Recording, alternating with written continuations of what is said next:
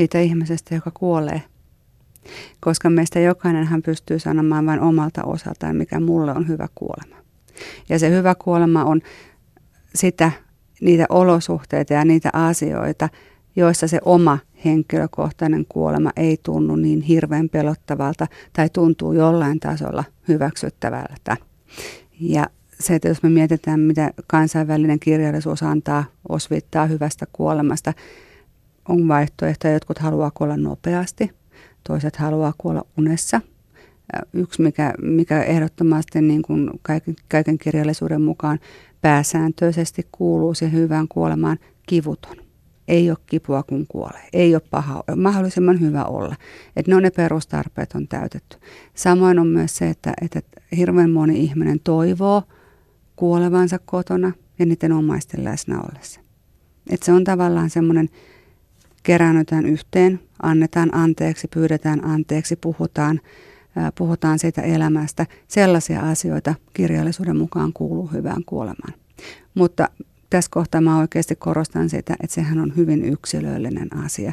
Että se, mikä on yhden mielestä hyvä kuolema, ei toisen mielestä ole ollenkaan sitä, mitä hän itsellensä toivoo. Ja kyllähän se on semmoinen, jos miettii, että miten sanotetaan kuolemaa lämpimästi tai positiivisesti, niin hän nukkui pois. Vaikkapa on semmoinen hyvin tyypillinen tapa mm. ilmaista sitä mm. asiaa. Mutta sitten taas toisaalta mun työkokemuksen mukaan on myös tärkeää, että joku sanoo ne sanat, hän on kuollut, koska silloin sanotetaan se tosiasia. Ja, eikä kierretä sitä. Ei, että se on niin kuin hirveän tärkeää, että puhutaan niistä asioista niiden oikealla nimellä. Ja on senkin lauseen, että hän on kuollut, voi sanoa monella monella eri tavalla, riippuen siitä äänenpainosta ja ilmeestä ja tavasta. Sanotaanko se ihan rauhassa? Tällään katsotaan silmiinsä, että hän on kuollut, vai tokastaanko se vaan sitten ohi mennessä, että no se kuoli. Siinä on hirveän iso ero ja se vaikuttaa myös siihen ihmiseen, joka sen kuulee, että miten se asia tuodaan esiin. Ja kuka sen kertoo. Mm, kyllä. Sä kirjoitat sun blogissa Hyvä paha kuolema, että Valviran mukaan esimerkiksi saattohoitopäätöksen tekeminen on asianmukaista kaikissa terveydenhuollon ympäristöissä ja puuttuva saattohoitopäätös on usein este laadukkaan saattohoidon toteutumiselle. Mm-hmm. Mitä on laadukas saattohoito? Laadukas saattohoito on, on potilaan tarpeista lähtevää, oireita lievittävää hoitoa. Et potilaan ei tarvitse kärsiä, mutta sitä elämää ei myöskään ö, keinotekoisesti pidennetä tai ylläpidetä. Mistä terveydenhuollon tekemän saattohoitopäätöksen saaminen on kiinni? Jos seitsemänkymmentä kuolee tänä päivänä sairaalassa, niin... niin, niin mistä sen päätöksen saaminen sitten riippuu? Se riippuu paljolti siitä hoitavasta lääkäristä plus sitten siitä hoitokulttuurista, mikä siinä hoitolaitoksessa tai hoitopaikassa vallitsee. Eli se voi vaihdella eri puolilla maata Suomessa? Kyllä, kyllä. No mistä se sitten kertoo?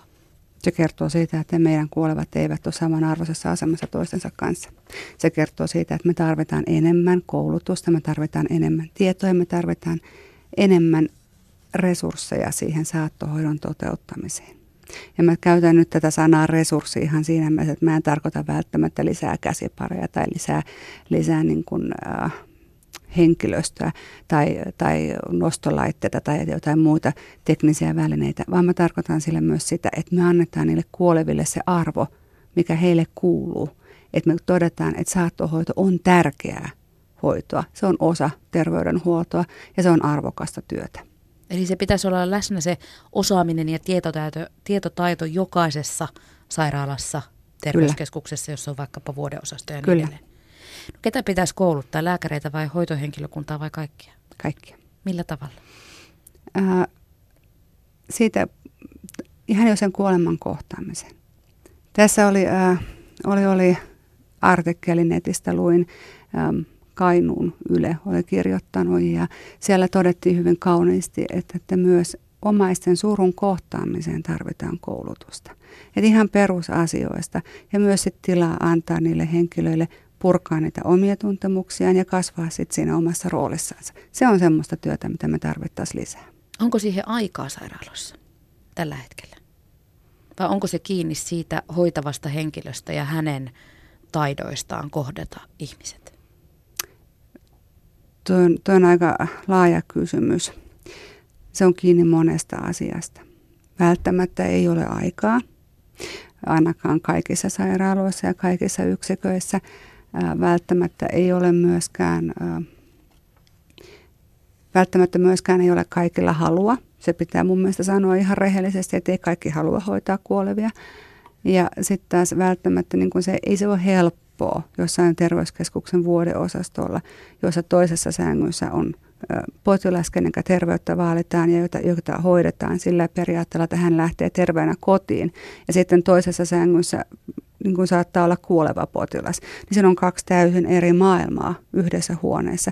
Ja se on, se on niin kuin kaikille henkilöstölle. Sen spagaatin hallitseminen ei ole mikään yksinkertainen tehtävä.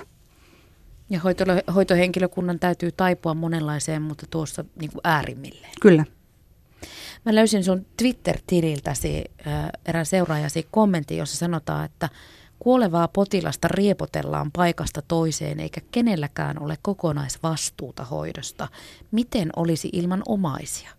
Kuinka suuri vastuu omaisilla on siitä menehtymäisillään olevasta läheisestä, kun mietitään sitä saattohoitoa? Se riippuu hyvin pitkälle siitä, missä häntä hoidetaan. Parhaimmillaan omaiset saa ottaa sen omaisen roolin ja, ja keskittyä siihen surutyön aloittamiseen ja sen, sen kuolevan ihmisen kanssa olemiseen.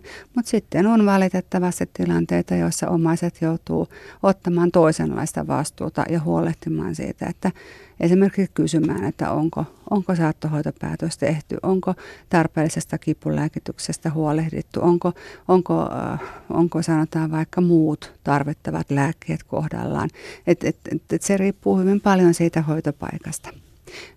Tässä kohtaa mä haluan korostaa sen, että varmasti jokaisessa hoitopaikassa henkilöt tekee parhaansa, että se ei ole kysymys siitä, ja demonisoitaisiin hoitohenkilökuntaa. Niin, kyllä, että siitä ei todellakaan, että, että he, he varmasti kyllä tekee parhaansa, mutta että kaikkialla ei ole ne resurssit sillä tavoin optimaaliset, joko tiedollisesti, taidollisesti tai määrällisesti, jotta voitaisiin huolehtia kaikista asioista.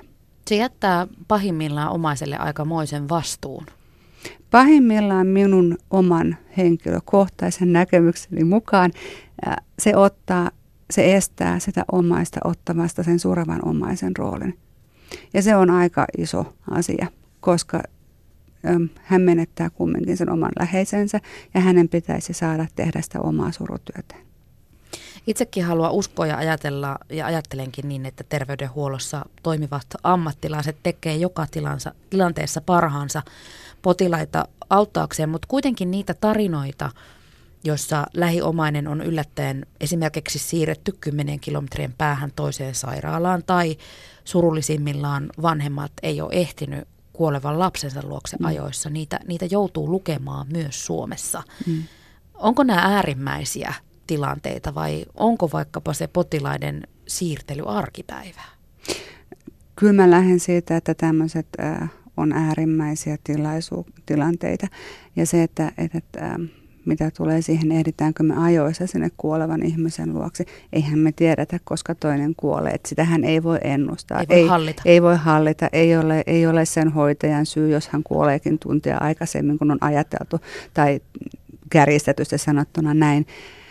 Mutta se, että, että kun ei ole sitä kokonaisvaltaista näkemystä ja jos ei ole sitä selkeää suunnitelmaa, mitä tehdään, niin silloin saattaa tulla tilanteita eteen, jolloin potilasta tarpeettomasti siirretään esimerkiksi juuri sinne päivystyspoliklinikalle hakemaan kipulääkitykseen apua tai, tai muuta vastaavaa. Asioita, jotka olisi hyvällä suunnittelulla mun mielestäni estettävissä. Ja ennen kaikkea sehän kuormittaa sitä kuolevaa ihmistä vielä enemmän. Se kuormittaa sekä sitä kuolevaa ihmistä, että hänen omaisiaan, että sitä lähettävää yksikköä, että sitä vastaanottavaa yksikköä.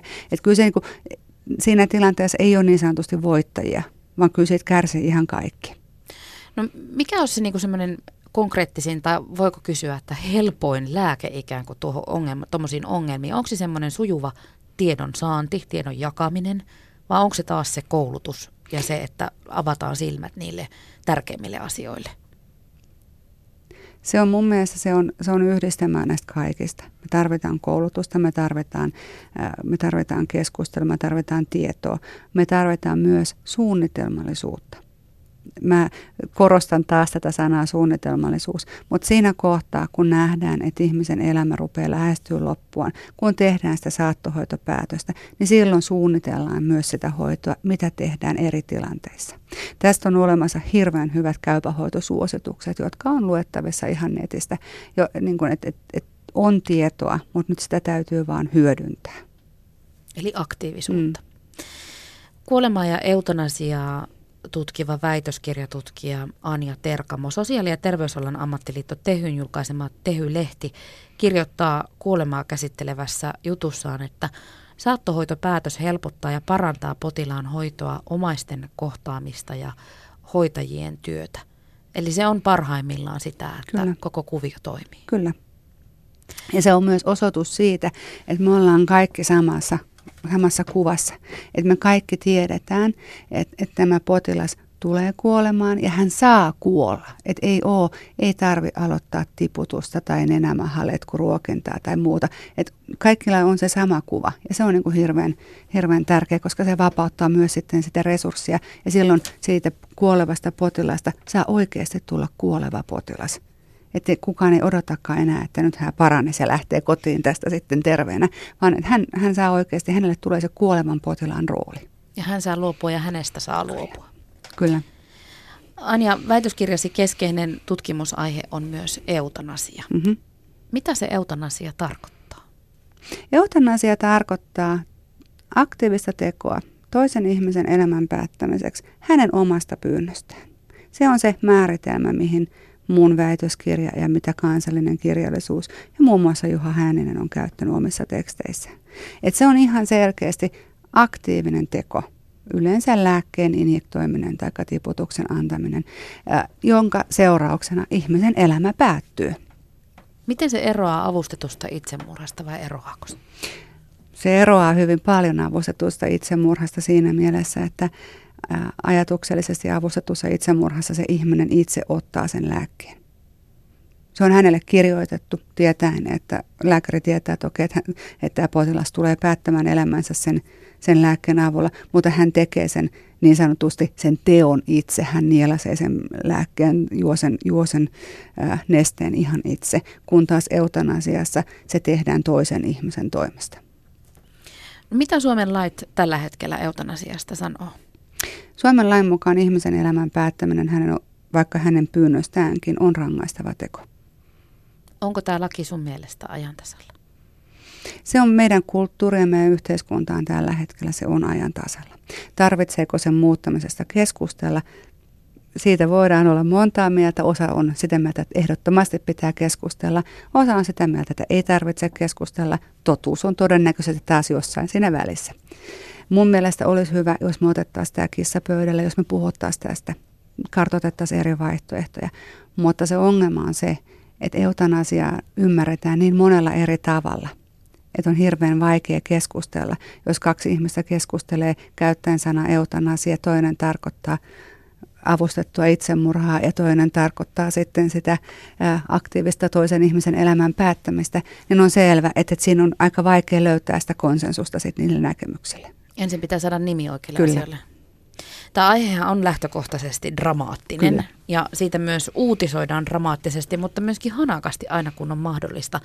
Tietenkin nämä uutiset kertoo ulkomaiden tapahtumista. Eutanasia on esimerkiksi Belgiassa laillista ja vuonna kaksituhattakolmetoista esimerkiksi siis toteutettiin siellä lähestulkoon kaksituhatta kertaa.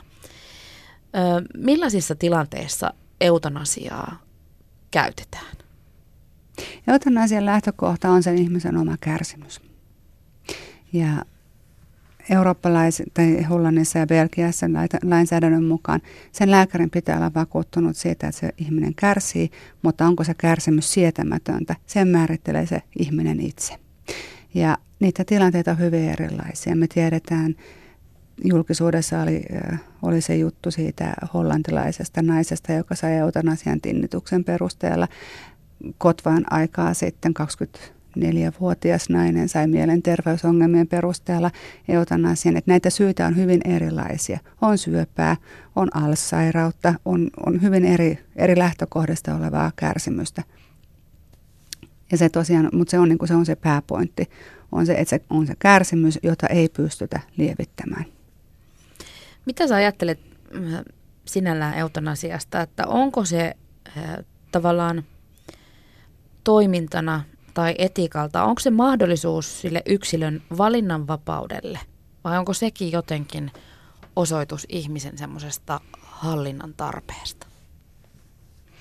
No toi riippuu siitä lähtökohdasta, mistä me lähdetään sitä tarkastelemaan. Ähm, amerikkalaisen kulttuurin kuuluu tämä itsemääräämisoikeuden korostaminen. Individualismi. Jo, kyllä. Ja siellä lähdetään siitä, että ihmisellä on oikeus päättää. Eurooppalaiset on siinä pikkasen eri, eri kannalla, että täällä puhutaan kärsimyksen lievittämisestä. Mä en osaa sanoa sulle, onko hyvä tai onko eutanasia oikein, mutta mä voin esittää vastakysymyksen, onko se oikein, että jätetään toinen kärsimään tilanteessa, jossa me tiedetään, että me ei voida sitä kärsimystä lievittää. Kumpikin voi olla oikein tai väärin, ja molemmat on sekä oikein että väärin. Että tämä tekee just tästä aiheesta paitsi mielenkiintoisen, mutta myös sitten osataan niin aran on se, kun siihen on niin monta vastausta. Ja kaikki niistä on sekä oikein että väärin, riippuen katsantokannasta. No millaista keskustelua eutanasiasta kansainvälisesti tällä hetkellä käydään? Kansainvälisesti käydään hyvin, hyvin monimuotoista keskustelua. Ähm, eri puolilla Eurooppaa herätään ja tutkitaan mahdollisuutta, onko oikeus ja olisiko oikein avustaa kuolemassa tavalla tai toisella. Et nyt täytyy muistaa, että eutanasian lisäksi käydään Euroopassa myös keskustelua siitä avustetusta itsemurhasta, joka on siis eri, eri asia. Ja ratkaisevaa tulosta ei, ei oikein ole missään tällä hetkellä tulossa. Että se on se Belgia, Luxemburg, Hollanti.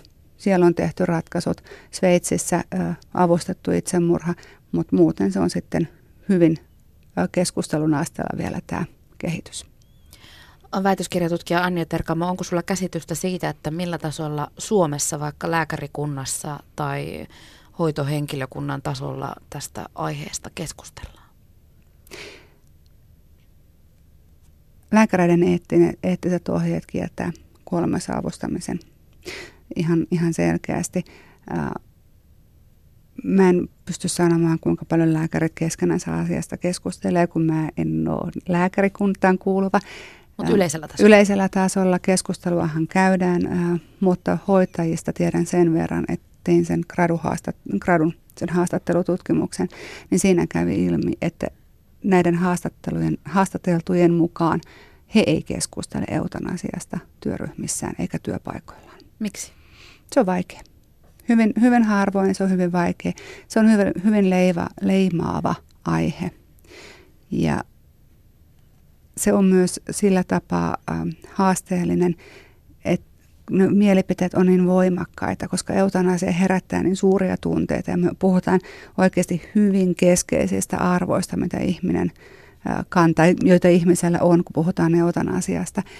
Niin ähm, jotkut näistä haastatelluista koki, että tämmöiset keskustelut ei välttämättä ole hyväksi sille työympäristölle, että se hajottaa. Niin, että tunteet rupeaa mm, kuohumaan kyllä. Ja sitten, sitten rupetaan sotimaan asian ympärillä. On, on myös näin, että, että kun mä aiheesta keskustelen, niin kyllähän mäkin saan hyvin ristiriitaisia äm, reaktioita, että toiset ei ollenkaan halua jutella asiasta. Ja se on ihan okei, ei ole pakko. Ja toiset taas haluaa tietää kaikenlaista, ja sekin on ihan okei, että kaikki sille välille mahtuu. Mm, ja paljon keskusteltavaa siitä varmasti tulevaisuudessakin kyllä. On. Kuten tuossa todettiin, niin sun väitöskirja tarkastelee eutanasiaa. Mitä puolia eutanasiasta sä selvität nimenomaan sun väitöstutkimuksessa? Mä selvitän kansalaisten sekä sairaanhoitajien käsityksiä eutanasiasta. Mä kysyn heidän asenteitaan. Mä kysyin myös ähm, sairaanhoitajien käsityksiä heidän omasta roolistaan mahdollisessa eutanasiaprosessissa ja mä olen kysynyt myös niitä näkemyksiä, mitä sairaanhoitajilla on, on eutanasiasta, minkälaisena eutanasia heille näyttäytyy.